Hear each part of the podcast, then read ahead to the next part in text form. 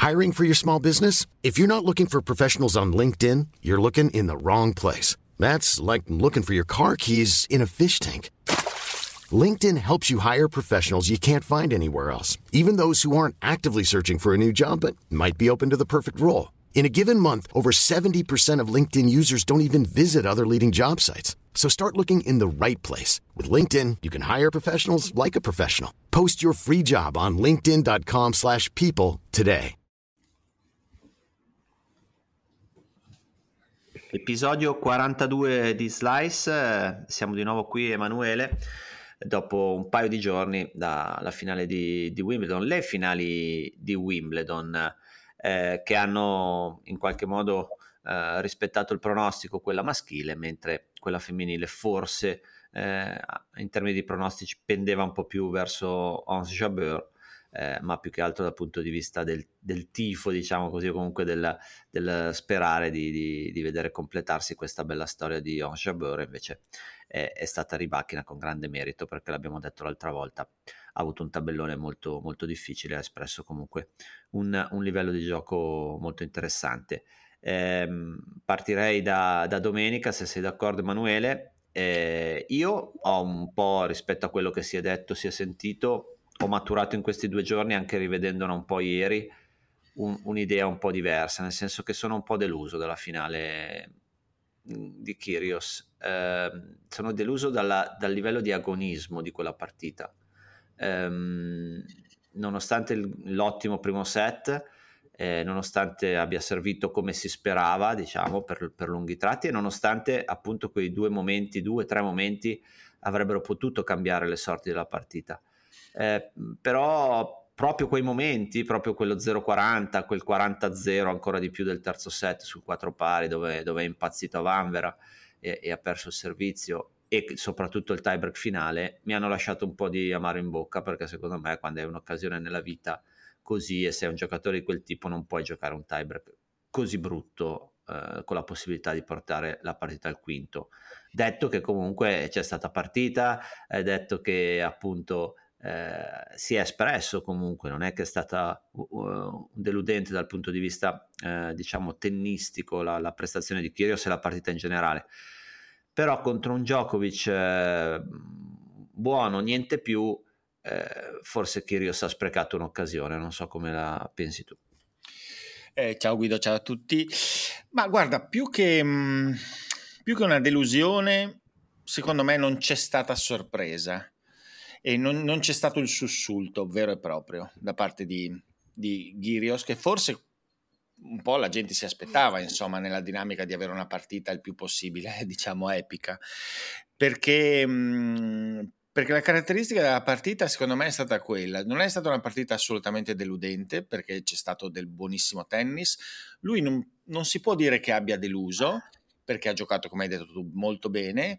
Il problema è che, appunto, nei passaggi chiave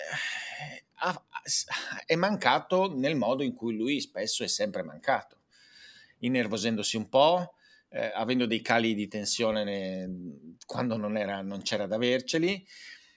Ecco, deludente probabilmente è stato effettivamente il tiebreak del quarto set. Quello è il momento tecnicamente veramente deludente, proprio perché magari è stato, cioè, è stato un momento dove proprio per l'essenza anche che ha un tiebreak si poteva pensare che, insomma, che potesse rendere meglio, invece lì veramente il tiebreak non ha avuto storia.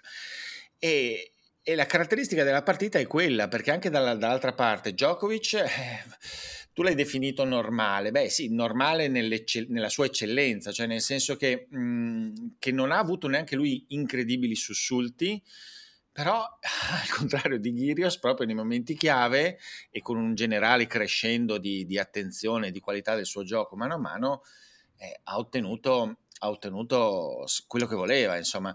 Quindi diciamo, più che una partita dove ci sono stati degli elementi deludenti, direi che c'è un'assenza di sorpresa. È, è, è andata come si pensava dovesse andare dal punto di vista razionale. Dal punto di vista razionale c'era la e Quando c'è di mezzo Kyrios già è, è, un po' un ossimoro, no? In qualche modo. Sì, però no, ma anche una, razionalità che includeva anche sua, i suoi momenti, no? la, la, valutazione di eventuali momenti di, di, di, di mancanza sua. È, è stato tutto tutto come un po' previsto dal punto di vista razionale. E, ehm, e, quindi secondo me questa è la sensazione finale di una partita di buon livello che però non ha sorpreso. E questo è quello che ho avuto io come, come sensazione generale.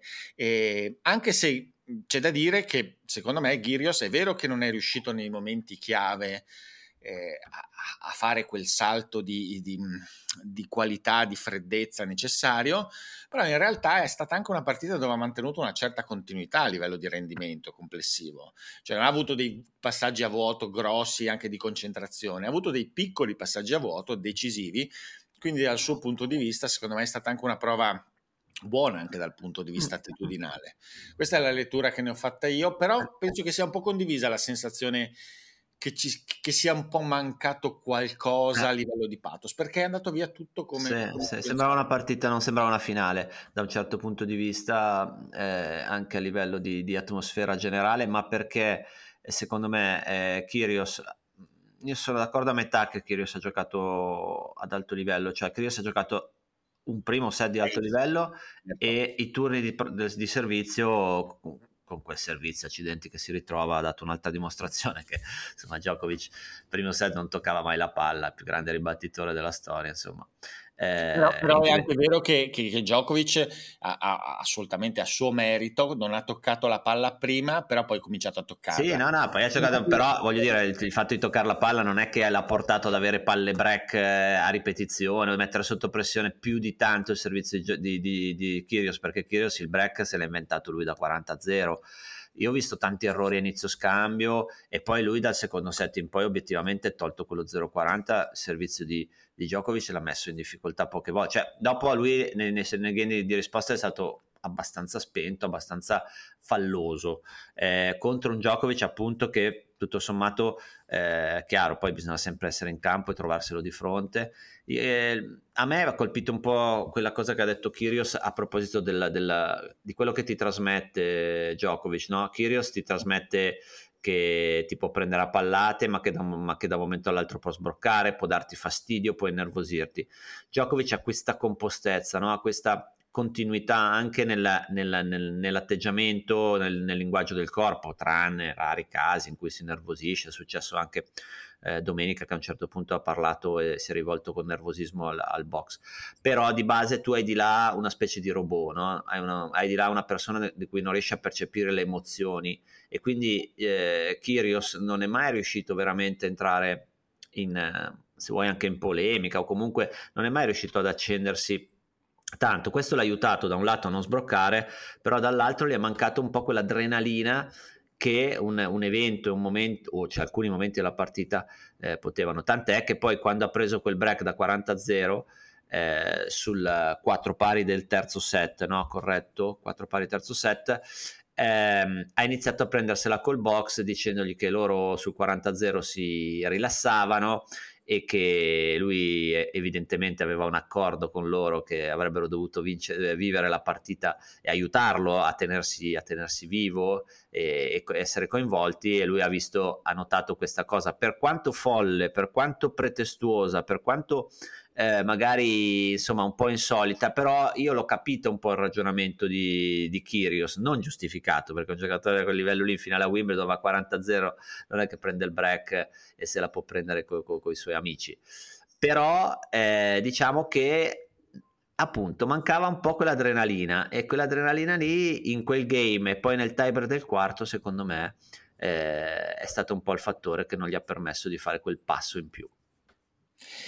Sì, è, è vero, io lo ascrivo a dei meriti, ai meriti che, che, che, ha Djokovic nel riuscire a gestire queste... Ad queste, anestetizzarti un po'. Ad no? anestetizzarti con una qualità crescente e, e, e questa compostezza, no? lui ha parlato tantissimo Gir, Girios di questa compostezza che aveva di fronte nel vedere Djokovic così composto, così continuo, secondo me appunto è più un merito. Che è, è quello è, che poi non, ha, non, infiamma magari il grande pubblico, no? anche sì. in un certo senso.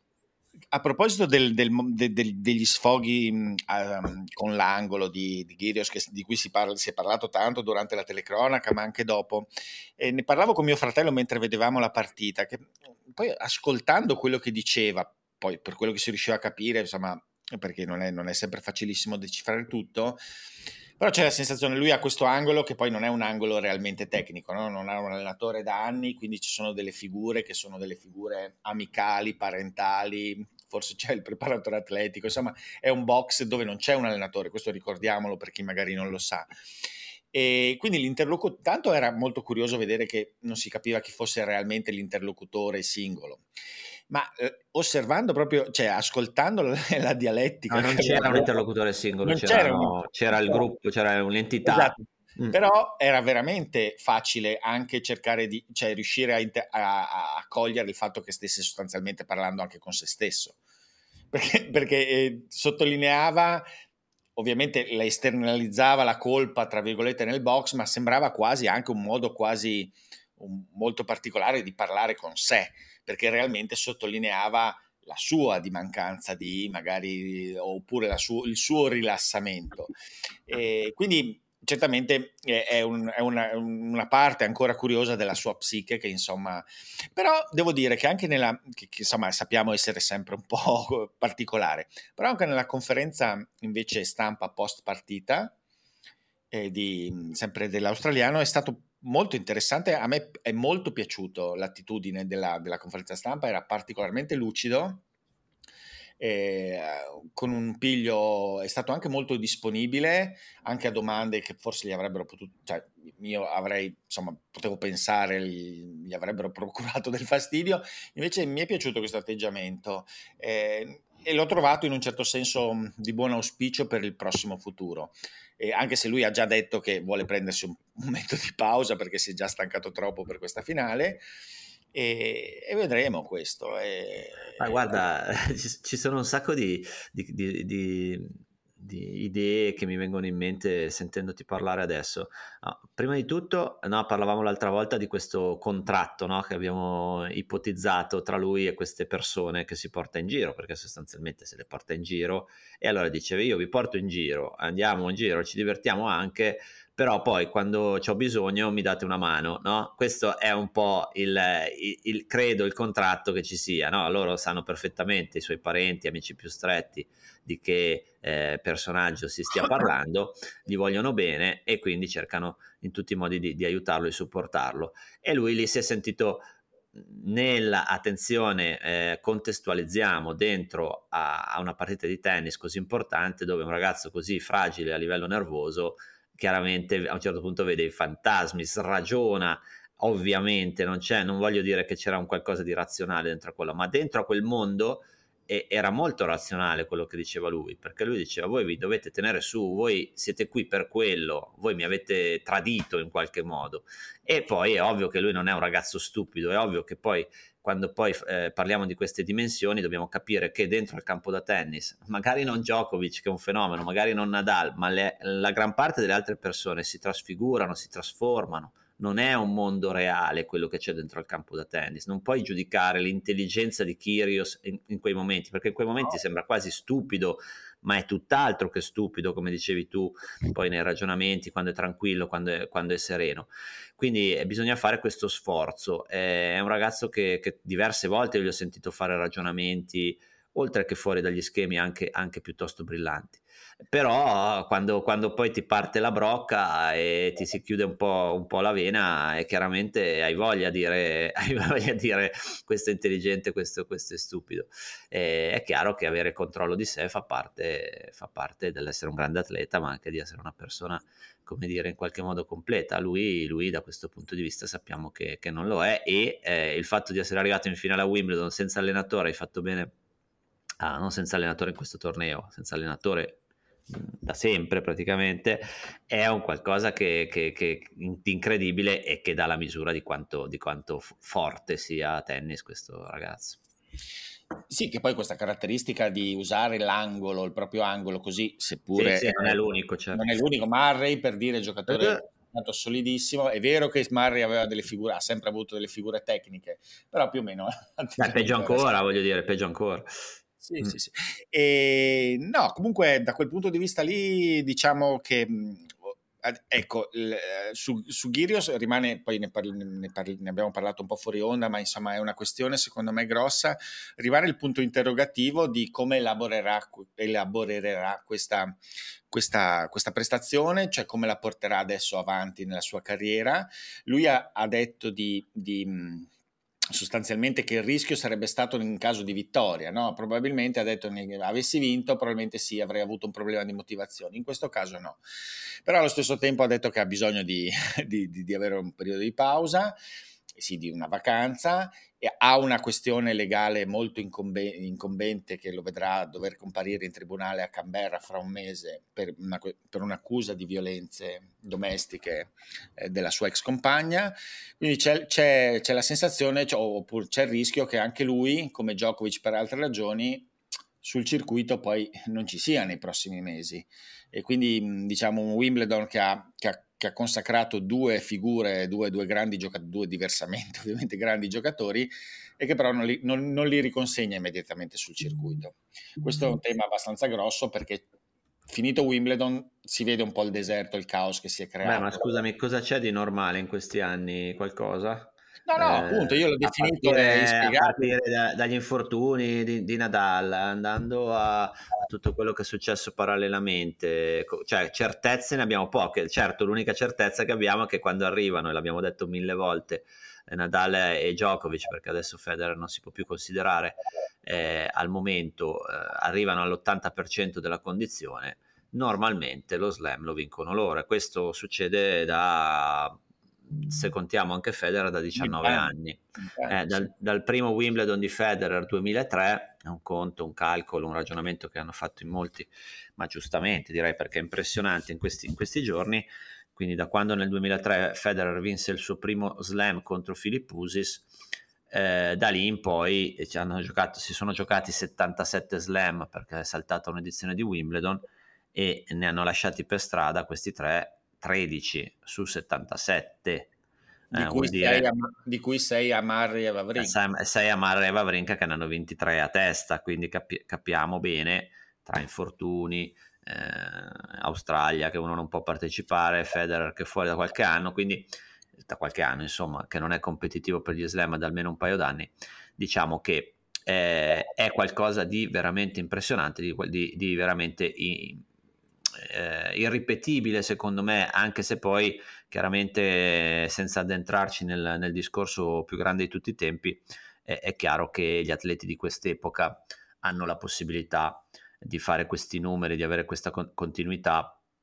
Eh, perché ci sono tante eh, diciamo tecnologie o comunque eh, aiuti pa- paralleli che permettono di, di, di, di, reggere così a lungo e di vincere tanto l'obiezione che faccio io è che però non è che Federer, Nadal e Djokovic hanno giocato in un'epoca in cui giocavano contro Lever e, eh, e come dire, Adriano Panatta, giocano contro della, della, gente che ha le stesse identiche loro possibilità, magari non identiche eh, dal punto di vista staff, però insomma diciamo che eh, io credo che al netto che non si possano paragonare le epoche, bla bla bla, però questi stanno facendo davvero qualcosa di incredibilmente, eh, come dire, non, non ripetibile, non, non, non, normale, molto molto molto speciale.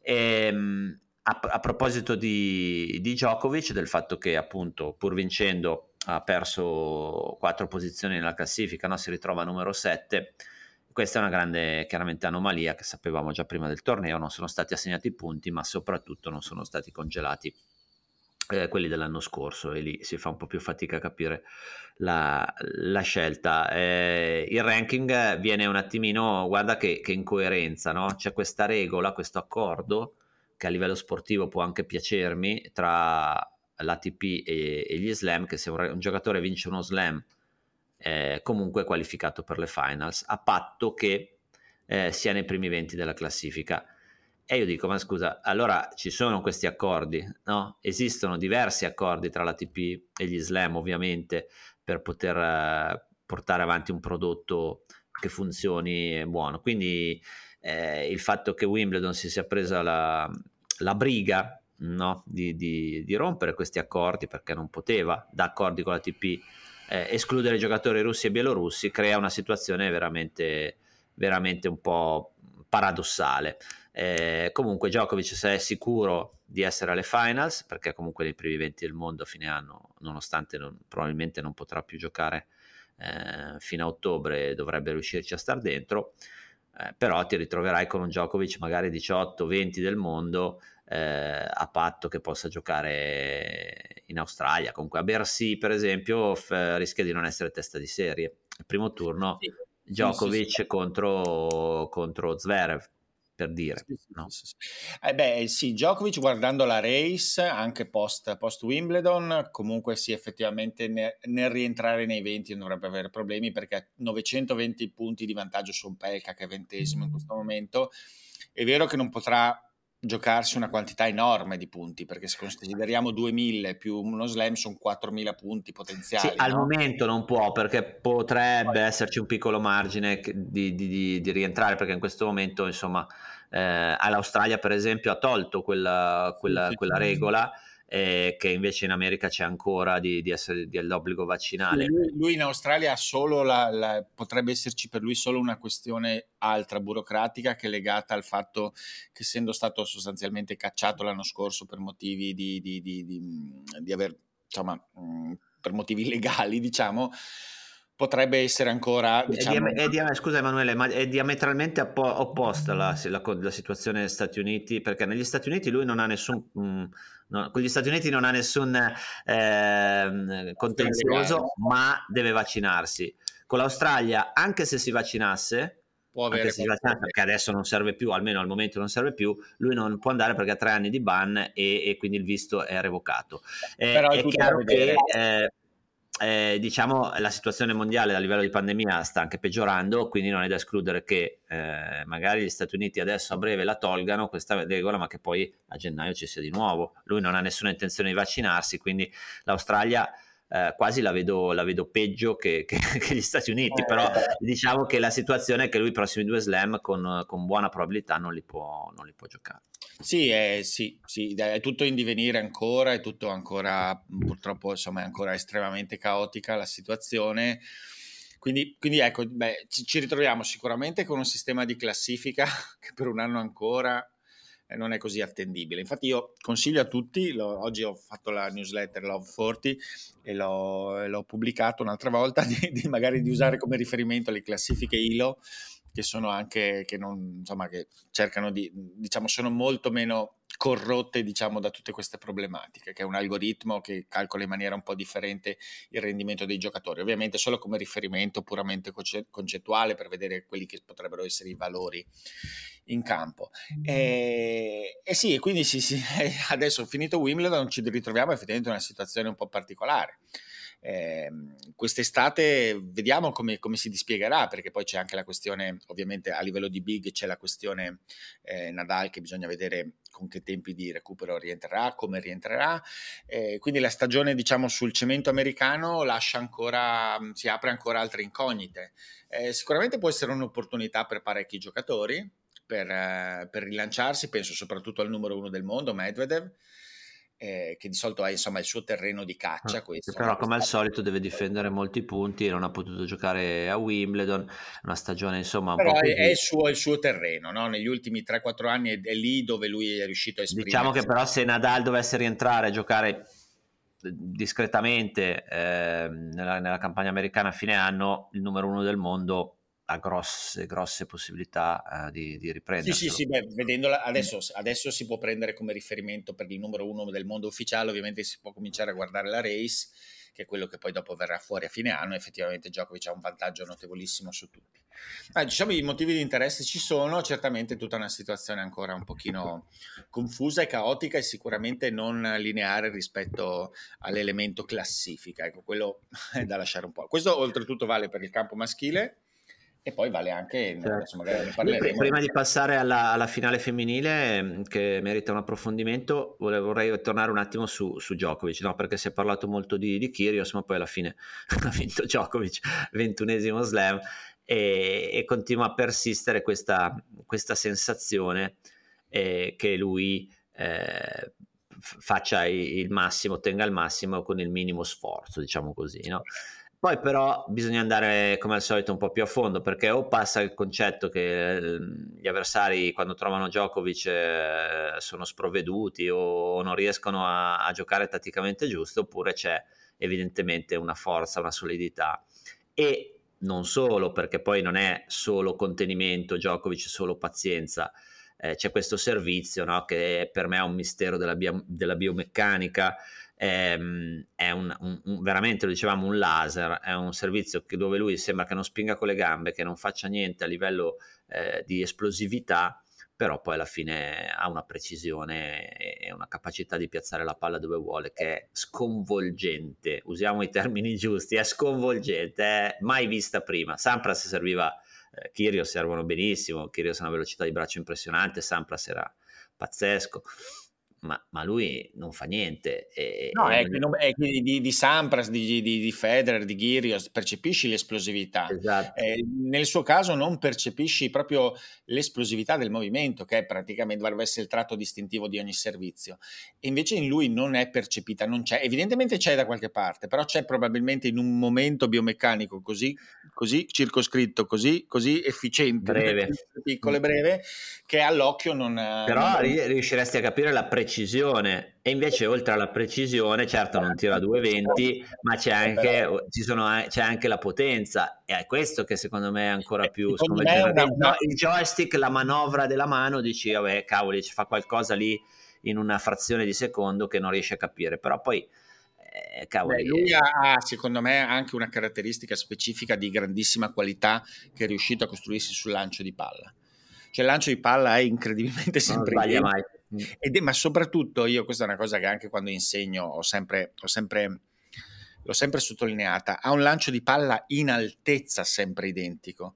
L'altezza del lancio di palla definisce quello che è il tempismo del movimento. Certo. No? Non ti devi mai adattare, ma, ma mai adattare. lui è sempre uguale, quindi può trovare una qualità e una continuità e una precisione negli impatti che che è incredibile. Che e poi cambiare direzione alla fine lo regge non leggibile perché lanciandosi la palla sempre uguale, chiaramente l'avversario non ha neanche, già il movimento è breve, e, e, quindi l'avversario non ha indizi per, per, per individuare. No? Per comunque deve essere anche strana la sensazione, secondo me, anche da avversario di trovarsi sì. di fronte a quel servizio, perché io penso che questa assenza apparente di esplosività venga percepita dall'altra parte e quando tu vedi uno che ti sembra che non ti, sia, non ti stia veramente aggredendo col servizio e in realtà passi i giochi che non la tocchi la palla, secondo me è, de- è dal punto di vista di tu in risposta è veramente eh, un po' devastante. Eh sì, perché con Kyrios lo metti in conto, con lui dici, boh, non, come mai non sono riuscito mai a rispondere?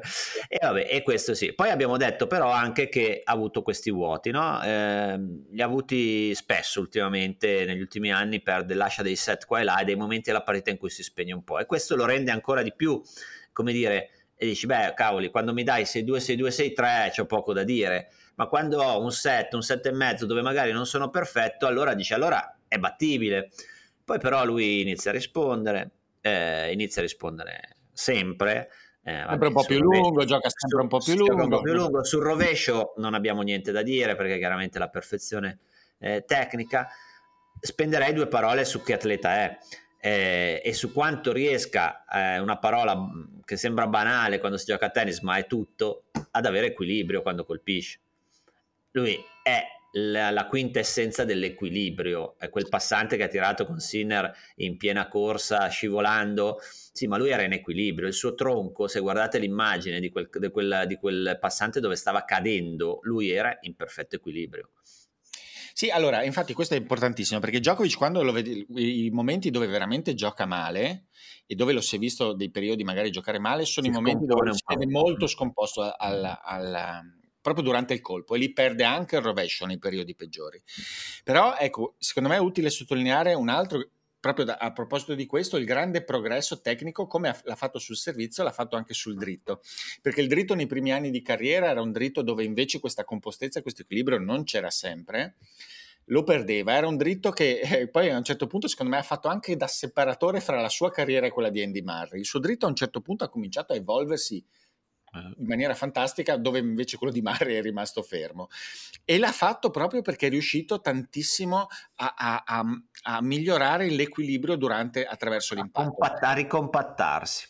L'altro, l'altro giorno, nella finale, qualche volta, qualche dritto lungolinea si è visto che era scomposto, però il fatto che si sia notato è indicativo di quanto sia migliorato. Sì, anche perché il servizio rovescio sono talmente delle robe incredibili che il dritto ogni tanto qualche, qualche piccolo squilibrio lo, lo, lo, fa vedere. Io mi ricordo negli occhi, quarto di finale Roland Garros 2010, avevo iniziato da poco a commentare, contro Melzer, perde una partita al quinto contro Melzer, Djokovic era già molto forte, era, era giovane ma era già molto forte, però era un momento di crisi, c'erano i problemi al servizio, eh, il discorso di Todd Martin che era stato ingaggiato per migliorare il servizio e lui era andato un po' in crisi e il dritto era veramente super scomposto, super scomposto, era veramente un problema tecnico, poi si ripresenta 2011 e inizia, inizia a, a, a, cambiare tutto, e si ricompatta il dritto, gioca la stagione probabilmente più incredibile della sua vita e, e, da lì poi c'è stato ancora solo quel, quel anno e mezzo no? col problemi al gomito e la crisi un po' mistica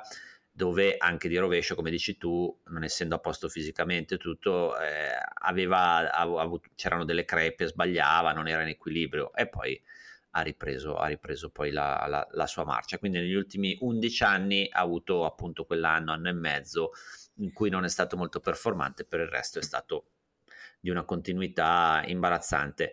Eh, un altro spunto, gioca la finale a Bercy l'anno scorso, se vi ricordate, e eh, si butta avanti tutta la partita no? per battere Medvedev, gioca delle volée che non si erano mai viste o comunque diciamo fa vedere di, essere, non, di non essere così scarso neanche a rete. Devo dire che quest'anno o non ne ha avuto bisogno, o comunque avanti ha giocato proprio poco, no? anche quei... Sì que, que, quell'indecisione che ha sullo smash, dici, boh, io non mi ricordo quasi uno smash di, di Djokovic in questa edizione di eh, Wimbledon.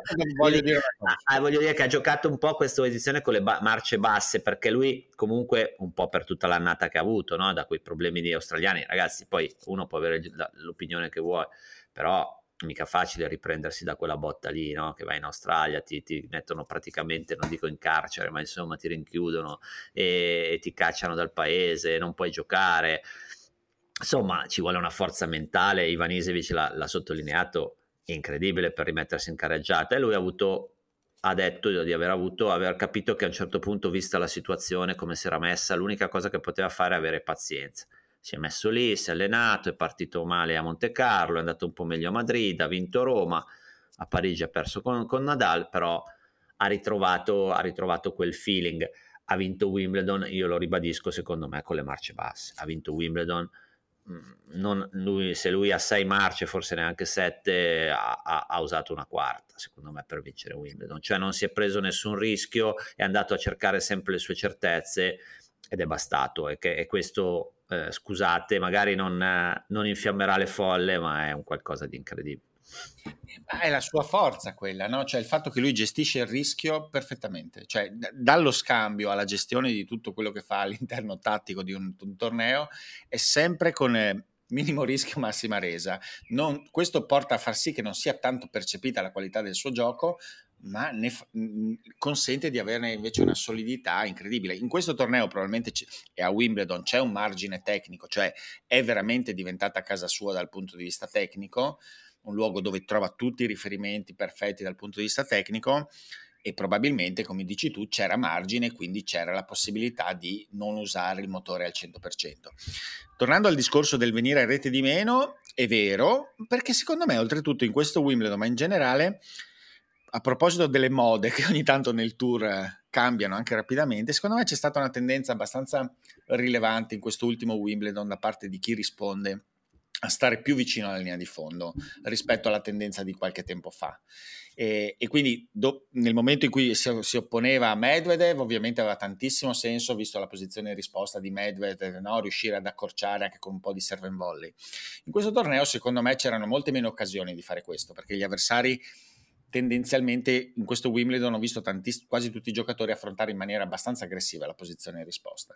Quindi questa può essere anche una lettura, lui sicuramente legge a seconda della, della situazione, della tipologia di, di, risposta cosa fare. Però questa gestione sua del margine è, è quella che è, è, sia quello che lo rende eccez- del margine di rischio e quello che lo rende eccezionale, allo stesso tempo anche quello che lo rende così invisibile apparentemente no? a livello spettacolare che poi nei tiebreak viene fuori in maniera esponenziale e lo si era già visto in quella finale incredibile con, con Federer, dove anche in quel caso non, è, non, era stato dal punto di vista tennistico un Djokovic impeccabile, Federer aveva dominato a mio avviso per lunghi tratti, ma poi quando si arrivava al tiebreak eh, metteva il pilota automatico e, e, praticamente mi sembra che in tre tiebreak non abbia fatto più di due o tre errori, una roba del genere. L'altro giorno ha sbagliato quel dritto all'inizio e poi dopo non, non ha più sbagliato una palla, devo dire. Appunto, e, e appunto riesce a entrare in questa modalità automatica di grandissima consistenza dietro senza fare un passo indietro rispetto alla linea di fondo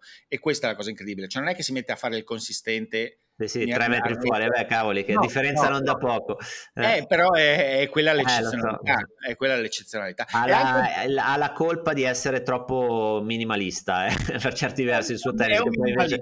è tennisticamente un minimalista. Però poi il ragionamento che bisogna sempre fare è, eh, allora immaginati di trovarti in campo, no? tu tennista, bravo anche o un buon amatore o chiunque esso tu sia e, c- e cerca di mettere in difficoltà eh, Djokovic, no? Eh, Federer cosa fai? Vai in campo, cerchi di tirargli carico sul rovescio, no? L'ha fatto Nadal per una vita, ci provi, poi ti nasconde la palla, ovviamente, però ci provi. Eh, con Nadal che gioca lontano, magari anche lui gli carichi il rovescio, oppure gli provi a giocare la smorzata o gli vai avanti, provi. Questo cosa gli fai? Eh. Cosa gli fai?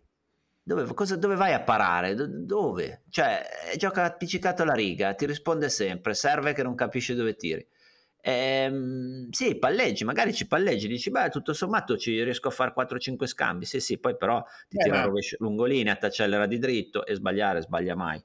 Beh, si, muove, si, si, muove, come un non lo so chi, eh, cosa gli fai? Dov'è che lo metti in difficoltà? Beh, ma Ghirios l'ha detto eh, nella conferenza stampa. Sì, lui, con lui palleggi.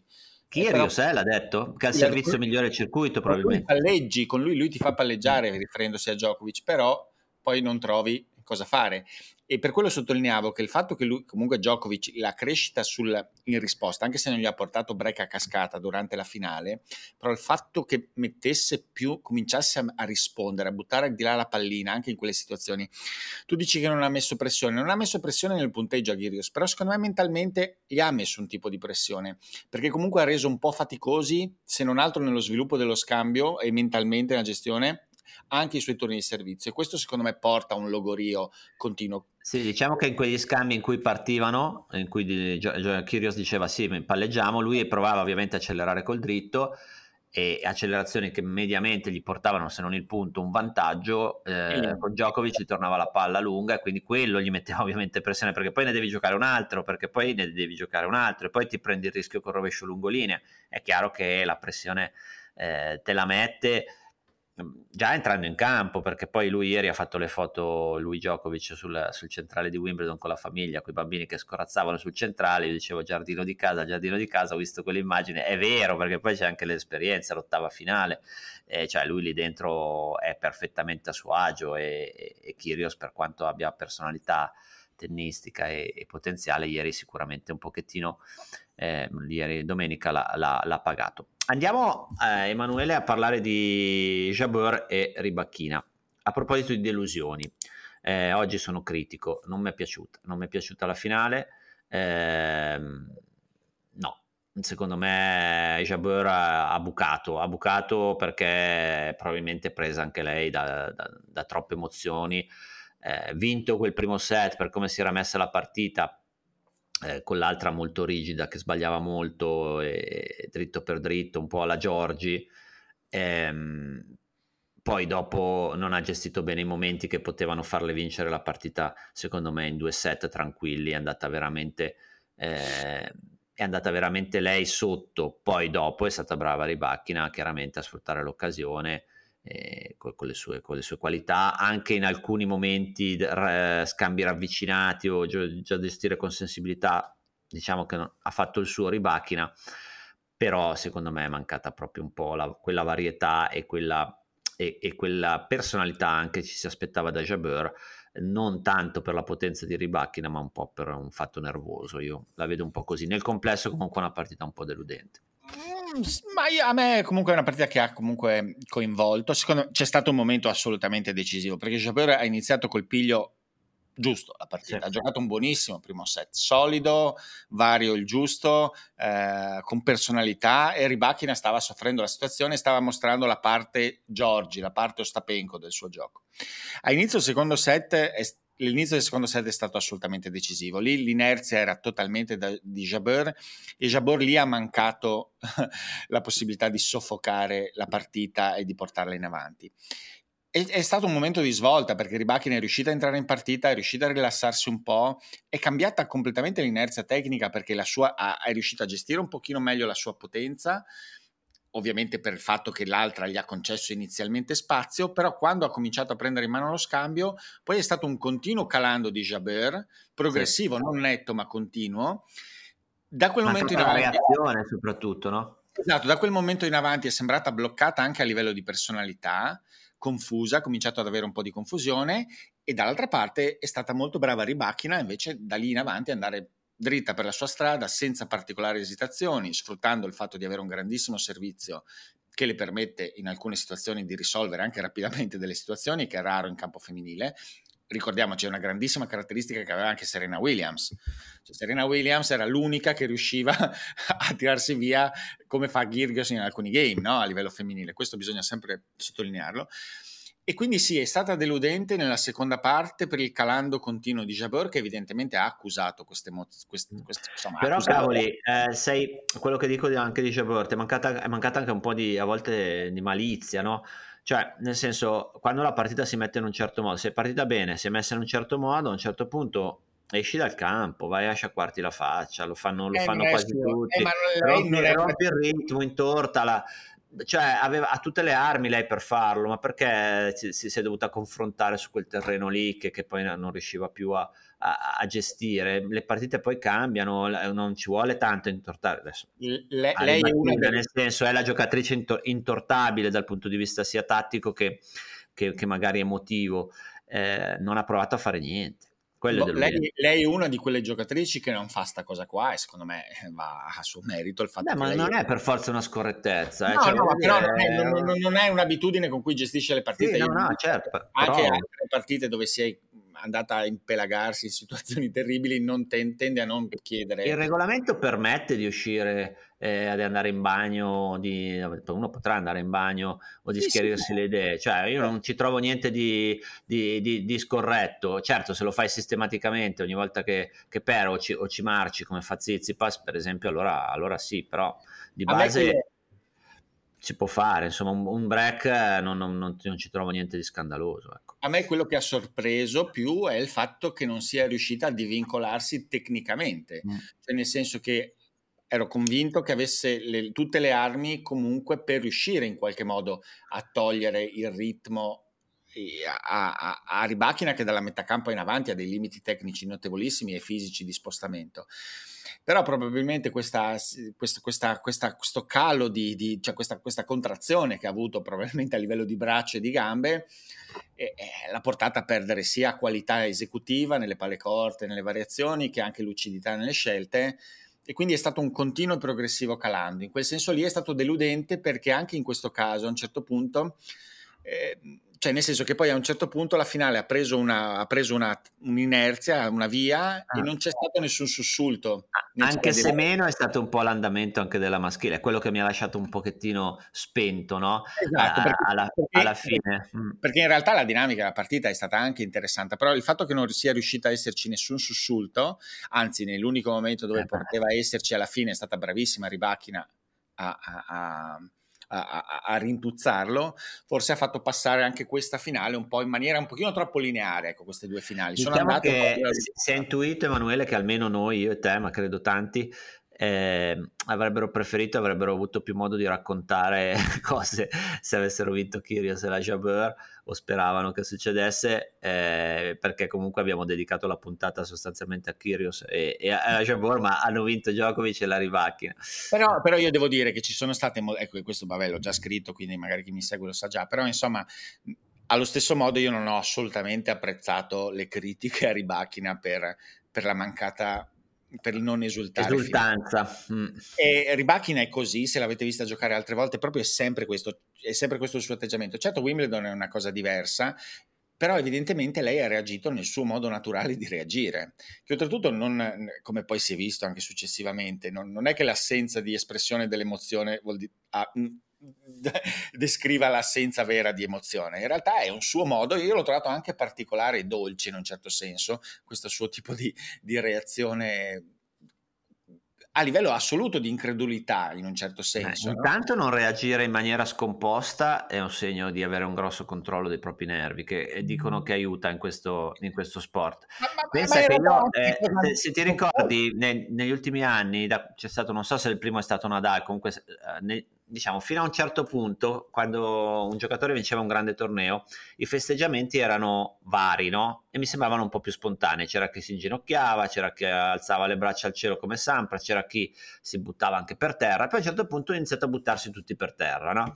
Allora dico, ma porco cane, ma sta, sta emotività è, incredibile, ah, va, va, si vede che c'è qualcosa di inconscio che fa buttare di terra. Io ci vedevo, mi dava anche quasi fastidio a un certo punto, perché io mi immagino vincere un grande torneo, non lo so cosa, cosa, faccio, ma di sicuro non sono in controllo del, del mio, del, della mia esultanza, cioè mi, mi, mi, può succedere qualunque cosa. Invece tutti uguali, standardizzati a sdraiarsi per terra. Pensa come sono fatto strano io, a me dava fastidio che, che si sdraiassero tutti per terra e, e non la vedevo una cosa eh, per molti versi. Eh, io se, se, posso dire una cosa, per me, a livello di pura pelle, questo mm. faccio outing, il modo che ha di esultare un giocatore è una delle cose che a pelle me lo rende più o meno vicino in maniera irrazionale, eh, non c'è nessun senso a quello che dico, però è una delle perché non lo so perché, perché forse appunto in, nell'espressione più istintiva, più dell'emozione, vedere come uno la gestisce per me mette o meno in sintonia in maniera molto forte.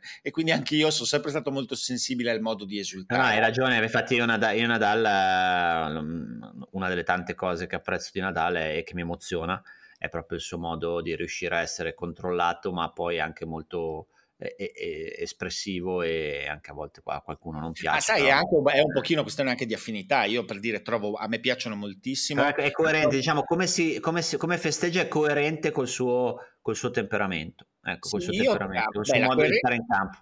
La coerenza è sicuramente una cosa fondamentale in quella situazione perché eh, il fatto che non ci sia coerenza te lo fa sembrare posticcio No? Se tu percepisci un giocatore in un modo e poi esulta in un altro, dici, sì, non ti torna qualcosa. E allo stesso modo, io per dire, sono molto, di solito empatizzo tantissimo con chi esulta in, maniera, in modo molto, molto misurato non lo so perché, ma probabilmente perché è una tendenza che farei anch'io. Che avrei eh, anch'io. Poi entrano in campo anche la timidezza, il carattere, eh, qualcuno che si trasfigura, appunto, che magari è molto educato, molto controllato fuori dal campo, ma dentro il campo giustamente si libera e cerca di esprimere quello che, no, che è, sente. È, è tutto. Eh, è tutto si controlla eh, forzatamente, come ha imparato a fare Federer, che era tutt'altro e poi invece è diventato quasi una sorta di, di, di automa. E a me piace, come quando in quella semifinale di Roland Garros 2011 la sua miglior partita per me, almeno sulla terra contro Djokovic, eh, invece era molto carico, molto espressivo. A me quando riesce a mettere insieme quell'eleganza,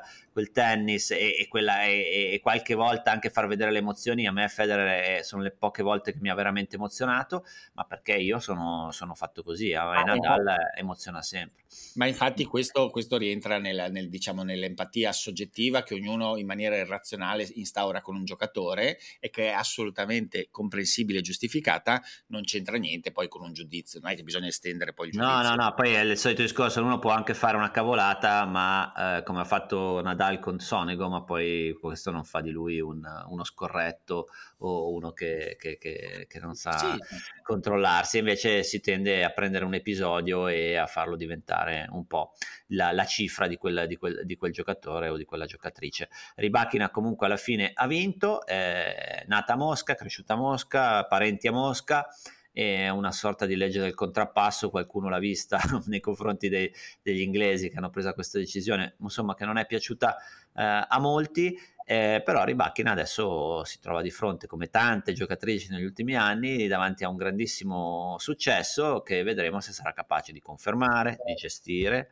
E Ribachina che è passata dall'Italia, è stata allenata per un periodo eh, a Roma da, da, Adriano Albanesi, c'era già Stefano Vukov che ha delle, comunque dei collegamenti con l'Italia a seguirla, che la segue tuttora, è una giocatrice che ha il potenziale, certo anche lei è una giocatrice di quella, di quella categoria, con, come eh, fai notare spesso tu, con un servizio che è fuori categoria, ma per il resto una giocatrice che gioca molto in linea, che, gioca, che tira molto forte, che ha qualche problema di spostamento, quindi diciamo una giocatrice classica degli ultimi eh, lustri nel, de, dell'est europeo. Diciamo così. Sì, classica di grandissima qualità in quei tre fondamentali perché mm. veramente scorrono in maniera speciale, eh, però però appunto ovviamente lei avrà la necessità di confermarsi, avrà tutto, quindi avrà guadagnato un gruzzolo di soldi, sicuramente avrà tante attenzioni, l'unica cosa che non ha anche lei ovviamente i punti, perché è il numero 23 del mondo, sarebbe diventata numero 6 e, e insomma fa una bella differenza. Sì, russa come detto ovviamente da 4-5 anni di nazionalità kazaka, come hanno fatto altre giocatrici e giocatori moscoviti e russi e in questi anni per motivi economici hanno scelto la nazionalità kazaka, però non è stata fatta la scelta. Eh, diciamo recentemente, una scelta che arriva da, da, da lontano. Eh, io direi che insomma le due finali di Wimbledon le possiamo archiviare, si, il circuito è ricominciato, si sta giocando a Bostad eh, dove hanno perso Musetti e Fognini. Eh, già ieri eh, Musetti contro la sua bestia nera Gere che è proposito di luoghi comuni, però è un giocatore molto tosto, soprattutto sulla te- terra, e non è un disonore eh, perderci per, per, nessuno, tantomeno per Musetti. E, e, poi rientreranno tra poco anche Berrettini, Sinner, Berrettini che giocherà sulla, sulla terra di Gstad, uno dei primi tornei, forse il primo torneo che ha vinto in, in carriera, si gioca in altura, quindi hanno deciso di, di, di, aggiungere qualcosa, visto che la stagione è stata un po' scarna dal punto di vista agonistico per le eh, note vicende.